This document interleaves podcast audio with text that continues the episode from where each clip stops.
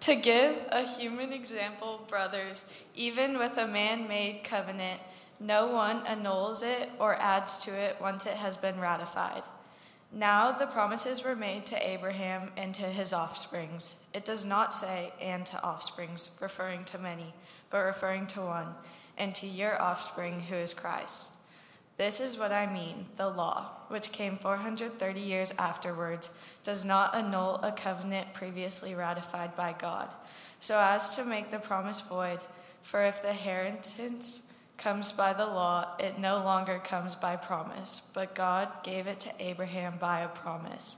Why then the law? It was added because of transgressions until the offspring should come to whom the promise has been made. And it was put in place through angels by an intermediary. Now, an intermediary implies more than one, but God is one. Is the law then contrary to the promise of God? Certainly not. For if a law had been given that could give a life, then righteousness would indeed be by the law.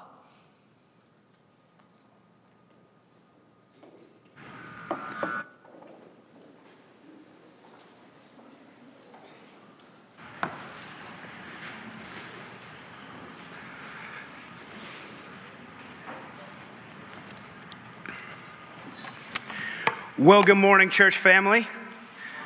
Let's, uh, let's pray one more time before we get into the Word of God. Heavenly Father, we thank you so much for who you are. Lord, we thank you for what a great privilege we have to be able to meet here this morning. Lord, we know that your word does not return to you void, but it accomplishes the purpose that you've set for it. Lord, I pray this morning that you speak to your people. Lord, lay me aside and speak through me. And Lord, may we spur one another on to love and good deeds. And we ask all these things in your name. Amen. So, my name is Jared Young. I am the student pastor here at NBC. I would just like to make it known that no dodgeballs will be used in today's sermon. Also, if you see me walking weird, I have an old knee injury that has come back to haunt me. So, if I accidentally fall, uh, we're just going to pray. But this morning we are going to be in Galatians chapter 3, verses 15 through 21. So if you want to turn with me, you can. And uh, the past couple of weeks, except for last week, which was VBS Sunday, we have been going through the book of Galatians. Greg Lingle started off in chapter 1, and then Matt Stevens preached in chapter 2. And Greg laid out the idea of what Paul was dealing with, that he was dealing with some rather uh, what would you call it, curmudgeonly spiritual leaders or troublesome spiritual leaders. He was preaching that Jesus Christ was the way of salvation, and people were coming in after and saying, No, in order to be in right standing with God, you have to do these other things. And so he's writing to the Galatians to deal with that. And then Matt talked about how the idea of justification leads to, to freedom from certain things in our lives. Now, I want to make it clear justification is the right standing before God, it's how you're made right in the sight of God the Father. So, this morning in Galatians chapter 3, we're going to look at freedom again, and we're going to look at how Paul explains that you have three, freedom of this promise. It's freedom of promise. But what we're going to do, if you'll bear with me, is we're going to work through the passage backwards. So we're going to start in verses 19 through 21. And it says, Why then the law? It was added because of transgression until the offspring should come to whom the promise had been made. And it was put in place through an intermediary. Now, an intermediary implies more than one, but God is one. Is the law then contrary to the promises of God? Certainly not. For if the law, if Sorry, for if a law had been given that could give life, then righteousness or justification would indeed be by the law. In verse 22, I'm going to read that one as well. It says, But the scripture imprisoned everything under sin. So the promise by faith, so that the promise by faith in Jesus Christ might be given to those who believe. So the first thing we see is that we've got what would, what would the world be like without this promise? Now, the idea here is just so that you understand, we're not talking about just any promise, we're talking about a specific promise. And you might be asking yourself, well, what is that promise? We're going to get to that in, in a little bit. Okay? And he says, what would happen if we didn't have this? Well, basically, what would happen is very simply, we would be dead in our sin. Verse 22, it says, But the scripture imprisoned everything under sin. Everything was in sin. Our world, you're born, and we don't have to teach people how to do incorrect things. We know how to do that. That's our nature. That's what we default to. We don't default to good. We don't default to righteousness. We don't default to preferring other people. We default to sin and selfishness. Ephesians chapter 2, verses 1 through 3. If you want to stick it up there on uh, the screen, that'll be the first uh, passage I'm going to read. Don't worry, if you want to turn there, you can. I've got to turn there too, so it'll take me just a second. Ephesians 2, sorry, 1 through 3 says this.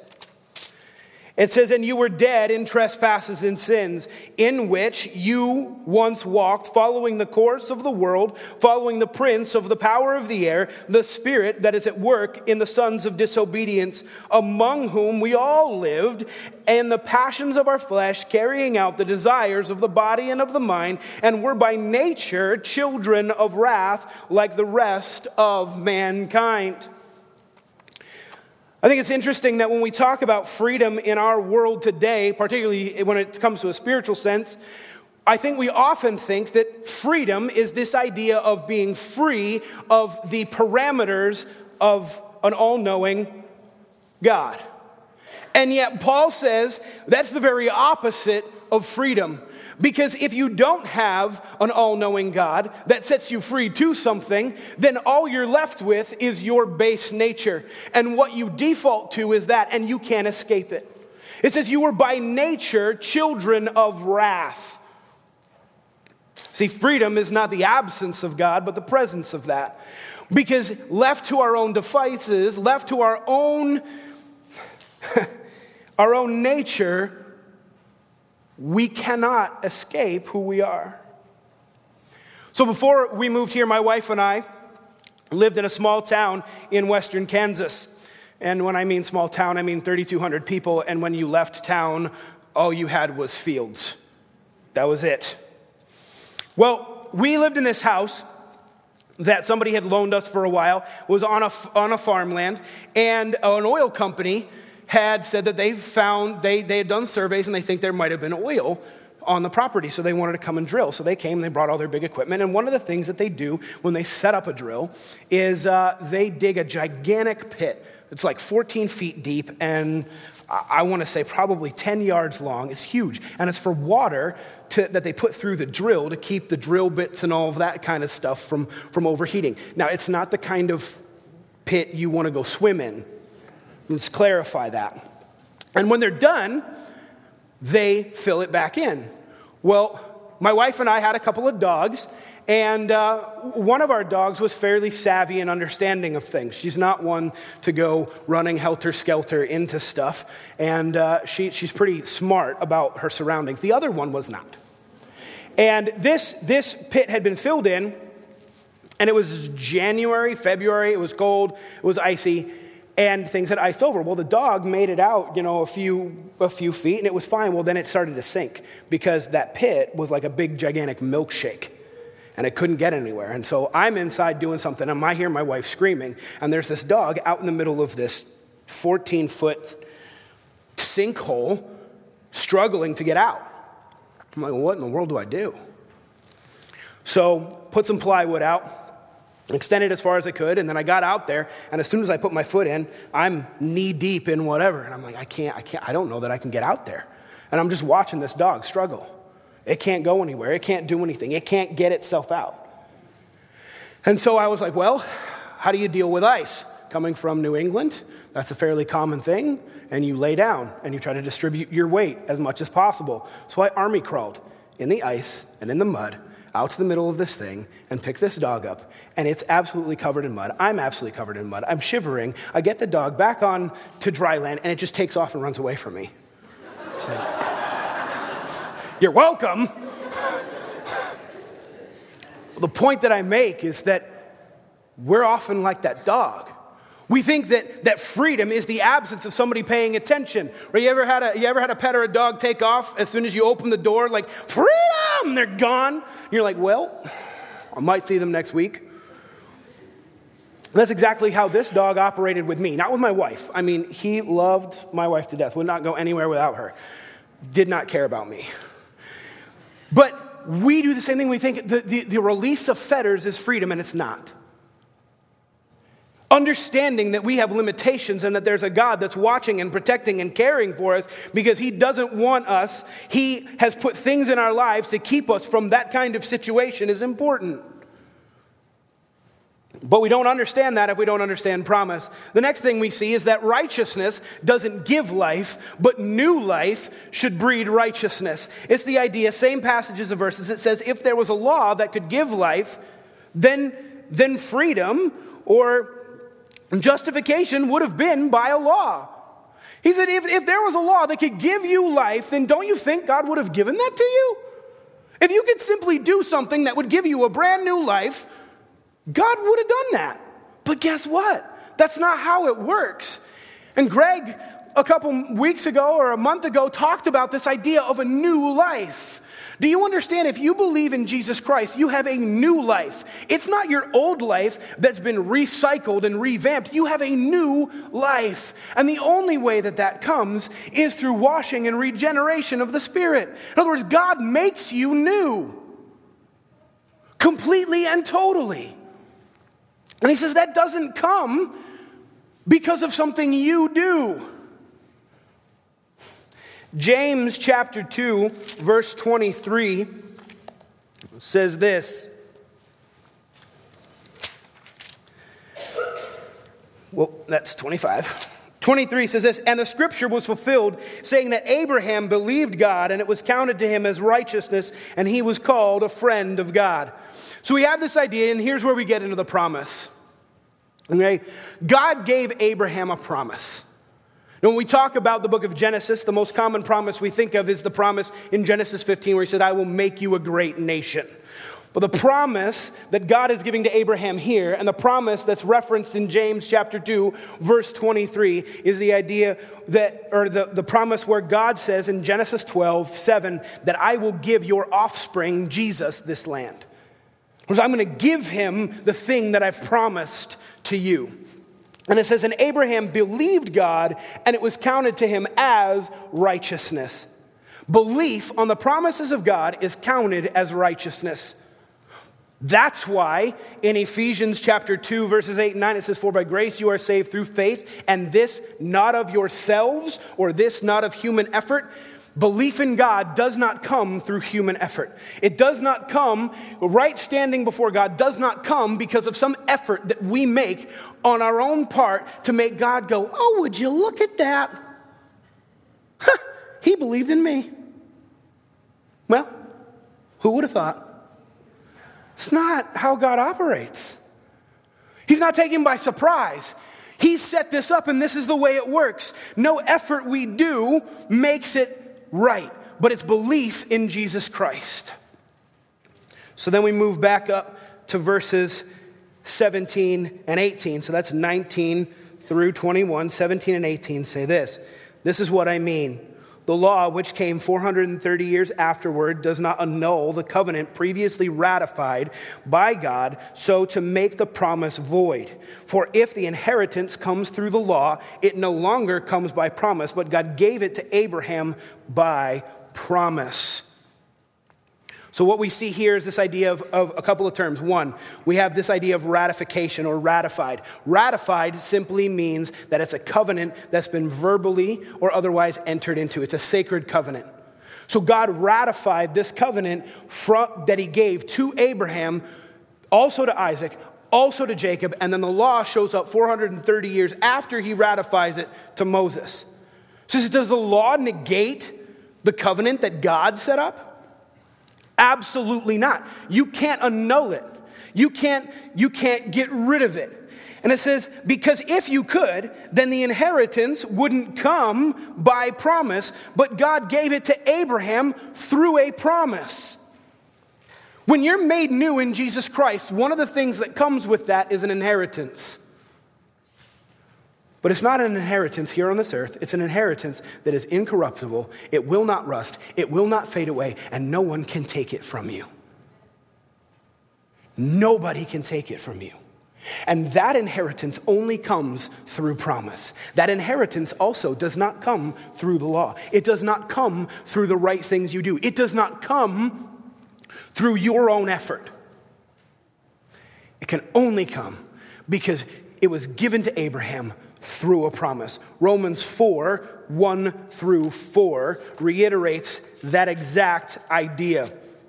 And it says this uh, again, I'm turning there. I do not have my Bible marked. So Romans 4 1 through 4 says this. It says, What then shall we say was gained by Abraham, our forefather, according to the flesh? For if Abraham was justified by works, he has something to boast about, but not before God. For what does the scripture say? Abraham believed God, and it was counted to him as righteousness. Now, to the one who works, his wages are counted as a as not counted as a gift, but as a due. Paul's reiterating the same idea, and he says, Look, righteousness, right standing before God, the thing where God looks at you and says, I declare you clean, I'm giving you a new life, that is either the work and the promise of a sovereign God or the perseverance of a sinful person. It can't be both. And spoiler alert, it's not the second one. He says, Who do you trust in more? Your own perseverance because we're bent to sin and selfishness? Or do you want to trust in the promise of the God that created the universe, holds the, holds the stars in his hand, and knows each one of them by name? And he promised you something. Which one is it? Well, the first one. That's how it came. That's why it's there.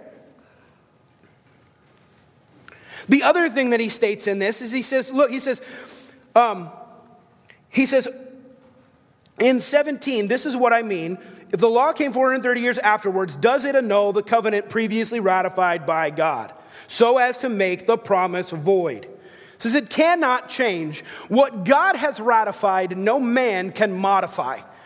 We can't stick things on to what God has already done and say, ooh, look at us. It's the sovereignty of God, but also, you know, we're going to make it work for us as well.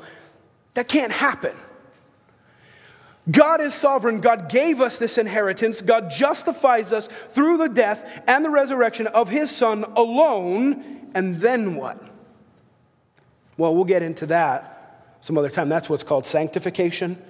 It's the idea of, of making your life holy in, in the sight of God. And guess what happens? That's Christ doing everything through you again.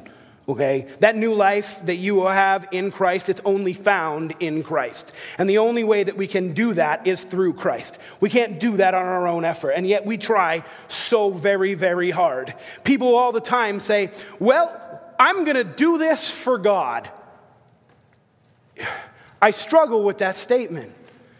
Because in Samuel, Samuel's talking to Saul and he says, Saul, to obey is better than to sacrifice, and to heed the word of the Lord better than the fat of rams. We don't have anything that we can bring to God that God hasn't already given us. It's not like we have effort or ideas or things that are better than what God has already asked us to do. We simply need to be obedient to those things. Sorry, I'm going to get a drink of water here.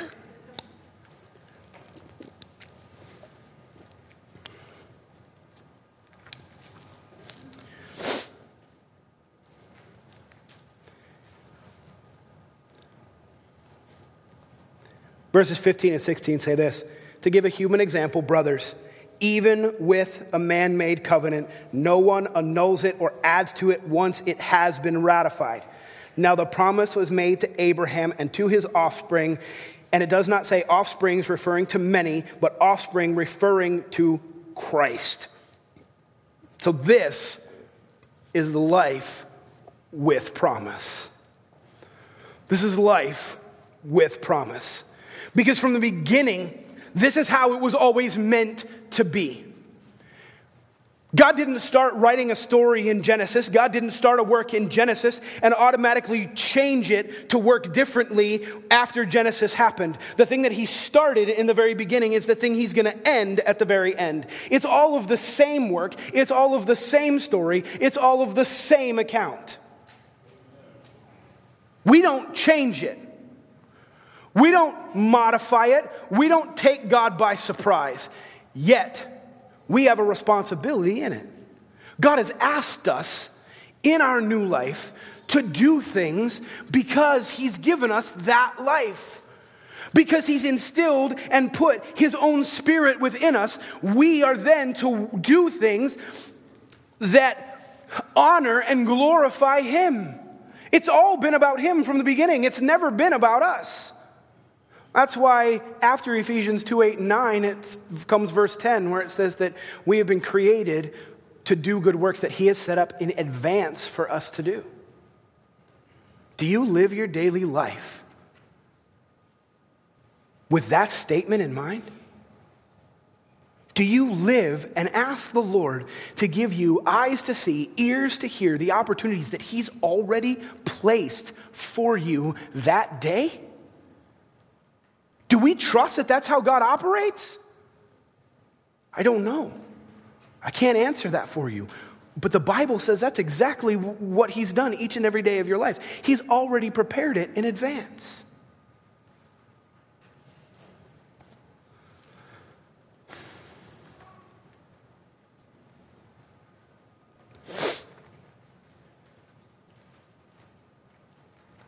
Genesis, or sorry, Galatians 3 28 and 29 says this. I'm going to use some of the, the rest of the passages of Scripture. It says in 28 and 29, it says, There is neither Jew nor Greek, there is neither slave nor free, there is neither male nor female, there is one, there are they are all one in Christ. And if you are in Christ, then you are Abraham's offspring and heirs according to the promise.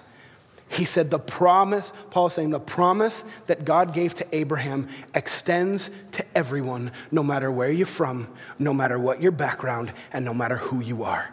If you believe in Jesus Christ as your Savior, if you believe that He died on the cross and rose from the grave, then you believe He's the Son of God, then you have that promise. He says we're all one in Christ. Why? Because it's all Christ working through each and every one of us. We cannot do this life without the renewing power of Jesus Christ. We can't do it.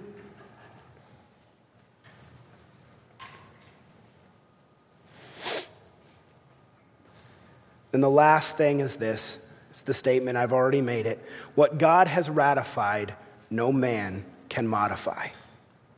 If you think that that God started something in Genesis and he's tarrying or waiting or hasn't completed it or won't or it's changed, I, I encourage you to read the rest of the book. It's a rather fantastic, fantastic journey. If, you if you haven't read the whole scripture, I encourage you to do it. It's, it's remarkable. What God begins here is exactly what he completes here. And Revelation we're not, don't worry, we're not, we're not going to start a, a, series in Revelation, okay? There have been plenty of those, um, and, and we don't have time to open that, that can. But Revelation is the culmination of everything that he's been doing throughout history. Do you feel weary looking around your world today? Do you feel brokenhearted at what you see in your world today? Do you feel like something needs to be done about your world today? Guess what? God's going to take care of it. It's probably not going to be in our time frame and the way we want, but he's going to end all of this suffering, all of this pain, all of this agony once and for all. But right now, right now, He's asking us to be salt and light in our world today. It's a little book in the Old Testament called uh, Habakkuk. And if you haven't read it, I encourage you to read it. God is having a conversation with Habakkuk, and Habakkuk asks him why the wicked are prospering in the world. He says, Lord, how come the righteous are being judged and, and the evil men are prospering? And God says, I'm paraphrasing Habakkuk, hold your horses. Because eventually, I'm not gonna hold back my horses. I'm gonna send them. And I'm gonna come and I'm gonna punish all of the things that you're telling me are wrong with this world, and I'm gonna take care of it. And it says that there will not be the opportunity for people to hide from it.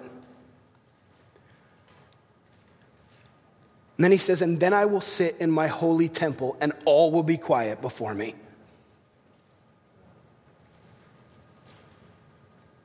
As a kid, you ever been doing something you shouldn't have been doing? And your mom is like maybe yelling at you, and you're not paying attention to it at all. And then one of two things happens. Either she says the statement, Your father's gonna deal with you when he gets home, which is like the ultimate impending sense of doom. Or you have the unlucky privilege to have your father actually be hearing what's going on, and then his gigantic baritone voice comes over and goes, Hey! And you're like, My bad. I feel a little bit. I feel a little bit like when we, when we read Habakkuk, when we read these Bibles, eventually the Lord says, Enough. Enough. But He has a time frame for all of that. We're not, we're not, we can't control that time frame. We can't dictate that time frame. But here we are, right in the middle of it.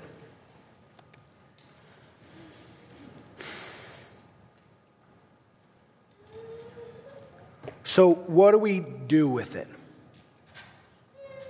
Well, first of all, understand this. This idea of justification, I want to sit on this for a second. Justification is this big word. I think sometimes we, we don't really understand how it operates. And Greg did a good job a little while ago. He had the stools out here. And he, and he stuck them out and he said, okay, there's, there's justification and sanctification and glorification. And we all go, ooh, glorification, I want that. That sounds great. We'll, we'll get there. But first, we have to understand justification. It's how we as sinners are made right before a holy God. How does that happen? If our default is to sin, our default is to be within ourselves, then we can't do that, can we? There's nothing inside of me that, that separates me from anyone else or sets me apart from anyone else. Yet God, in His sovereignty, works in my life, and then I am declared righteous, and I am given a new life, and I am given His person and His spirit within me.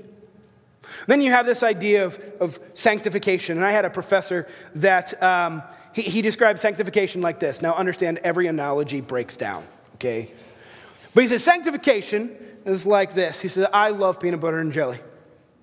So when I go to the kitchen and I want to get a peanut butter and jelly sandwich, I go and I grab, you know, my preferred method of, of putting that peanut butter and jelly on bread. I love white bread. I grab two pieces of white bread. I go to the cabinet. I grab the jelly or the peanut butter. I go to the fridge. I grab the jelly. I stick them on the counter. He goes, I have just sanctified myself some peanut butter and jelly. He goes, I've pulled them out from where they are and I've set them aside and I'm going to do something special with them. So that's that's the idea of sanctification in the Christian life. He says, What's happening is it's this God working in you to separate you from the world that you're in because you're in it, but you're not of it. And He's setting you aside and He's doing a work in you that's special and unique and only He can do. That's sanctification. And that sanctification leads ultimately to what Paul's been talking about is this glorification. One day we'll see Jesus in heaven and we will be made right and we will be made clean and we will have no sin. Nothing will separate us from the presence and the knowledge and the glory of God. And won't that be a glorious day? So, who's justification for? Everyone. Greg's also said for a few, uh, from a, a few times from the pulpit that the gospel is for everybody everywhere. It doesn't, it's not it's not segregated to certain people. It's not only made for specific people. It's made for everyone everywhere. So, what does that look like? What does that mean for you? Well, you have the opportunity each and every day to influence people in your circle with the gospel of Jesus Christ. Now, it happens many different ways. Myself, I am uh, I'm the kind of guy that, that if, if somebody opens the door just like a, a little bit, I'm gonna stick my foot in there and I'm just gonna I'm just gonna give it to them. And I'm gonna give it to them straight. When I went to Bible school, we had this thing that we did called open air evangelism, where we went down to some pretty pretty rough places of town, and, and we just walked up to people and were like, "Hey, can I share share with Jesus, share with you uh, Jesus?"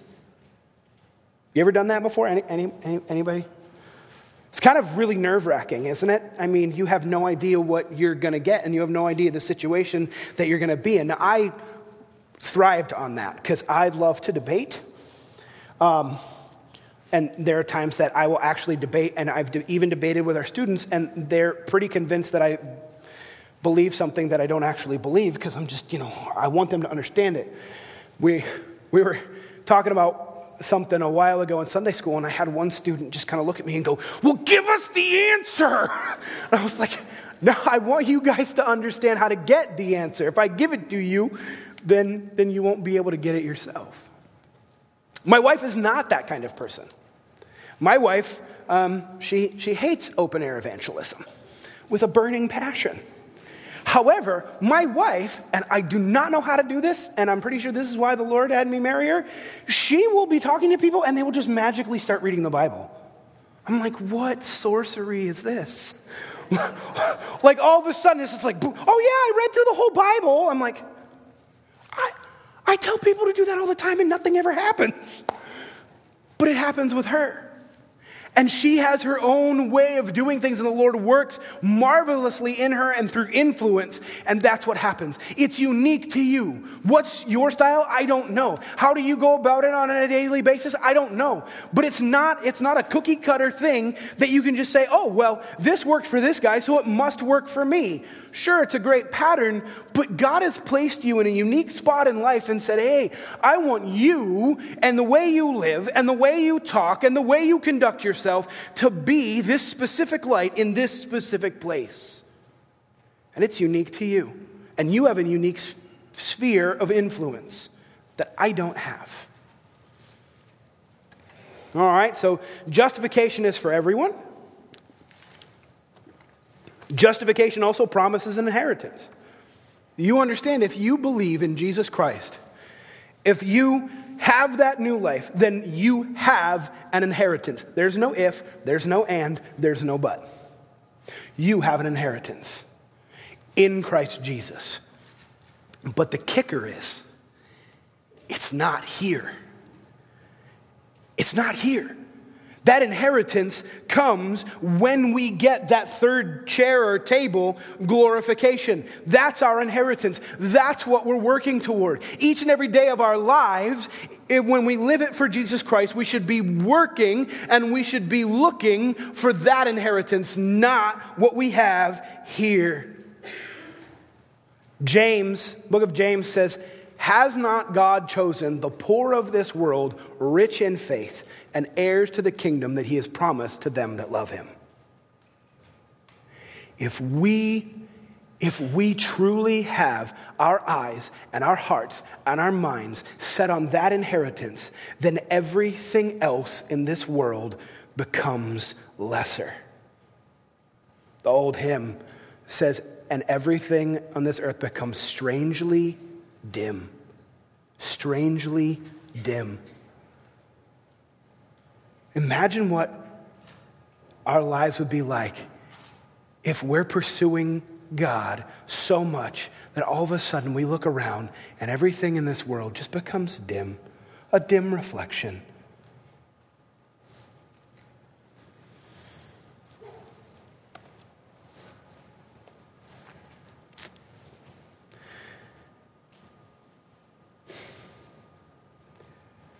Because I want you to look at this. If you think that if you think that, that this, all of this is, for, this is for nothing or through your own effort, Revelation, sorry, I messed up the, the slide, guys. You're to be like, oh no, he's going back. Revelation chapter 22, verses 12 and 16 says this. Revelation 22 12 says, Behold, I am coming soon, bringing my recompense with me to repay each one for what he has done. And then in 16 it says, I, Jesus, have sent my angel to testify to you about these things for the churches. I am the root and the descendant of David, the bright and morning star. What I started in Genesis through Abraham, I, God, am going to complete it in Revelation because I am the root of David. I am the bright and morning star. I am the way, the truth, and the life. I am the good shepherd. I am the bread. I am the living water. I am the beginning and the end, the Alpha and the Omega. And I am that I am. It's the, it's the, whole, it's the whole thing from the beginning to the end.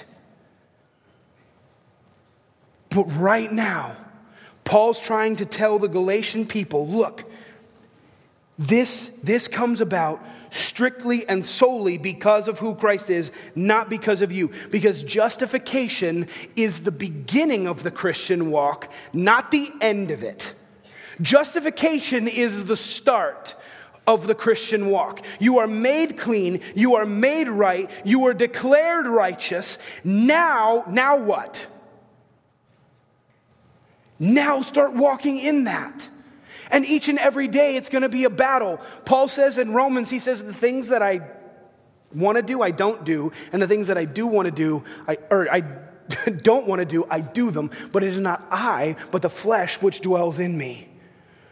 We have the responsibility and the battle each and every day to be resting in the work of Christ in order to watch Christ renew us each and every day so that we can walk in the things that He has planned and we don't walk in the old way of living. We don't walk in the flesh. We don't walk according to the sin nature. In high school, I played soccer and uh, I, uh, I have a, a collection of, of soccer cleats. Now, some of you may know what those are, some of you may not. But one of the things that I was told you did not do with soccer cleats is you do not walk on concrete or pavement or anything because it wears down the studs on your cleats. Same for football or baseball, I would imagine. Um, so, so I tried not to do that because what happens is even when you play in on the pitch or on the field, that happens anyway. And there's a certain point where you are wearing a cleat and it can no longer be worn because it's so uncomfortable. It just doesn't do what it's supposed to do.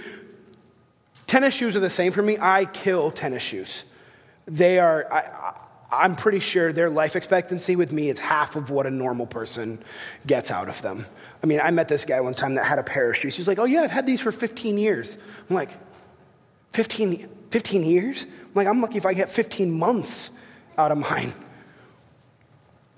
But just like that causes you discomfort and things like that, our old life should be causing that same kind of discomfort, not something that we want to go back to and visit all the time. It's not the fluffy, cuddly thing that you keep and hold on to when you're having a bad day. It should be the pebble in your shoe. It should be the shoe that doesn't work properly. It should be the knee that doesn't function the right way. And yet, so often we treat our sin nature as if it's the thing that we want to keep around. God says you can't do that. Because, because once you're justified, you should be working toward spiritual maturity. It's like having a bike. How many of you have learned to ride a bike? Okay. How many of you learned with training wheels? Okay. How many of you still have the training wheels on your bike? Didn't think so. when we, as we mature, as we grow in the Lord, those things start to fall off as we become closer to Christ because we should be pursuing maturity. Justification is the start of all of that. And this idea of the law, it says it was put in place because of our sin. It showed us that you cannot, you cannot justify yourself. You can't do it. You want to add this thing on? So the people were coming in, these Judaizers were coming in and say, well, you have to be, you have to be circumcised. Oh, you want to add that one on there? Okay, well, let's look at the rest of them. There are roughly 630 laws. And if you offend in one, you're guilty of all of them. So can you justify yourself? No. But you should be, once you understand that, once you understand that it's only through Jesus Christ you're justified, then you start this new life. Then you start being made new. Then you start working to spiritual maturity. But it only happens if you understand that you cannot, will not save yourself. And yet, so many of us still rest in our own effort and in our own ideas and in our own perceived greatness. And all the Lord is asking us to do is obey. Obey what He's already put in place in our lives. Let's pray. Heavenly Father, we thank you so much for who you are. Lord, I thank you for this morning, and I thank you for the book of Galatians. Lord, what a marvelous testament to what you're doing in and through us right here, right now, today. Lord, may we rest in your justification. May we. Um, if there's somebody here that doesn't know you, may they not leave this building before they make that right. And Lord, may we may we commit to that new life that we have in you. And we ask all these things in your name. Amen.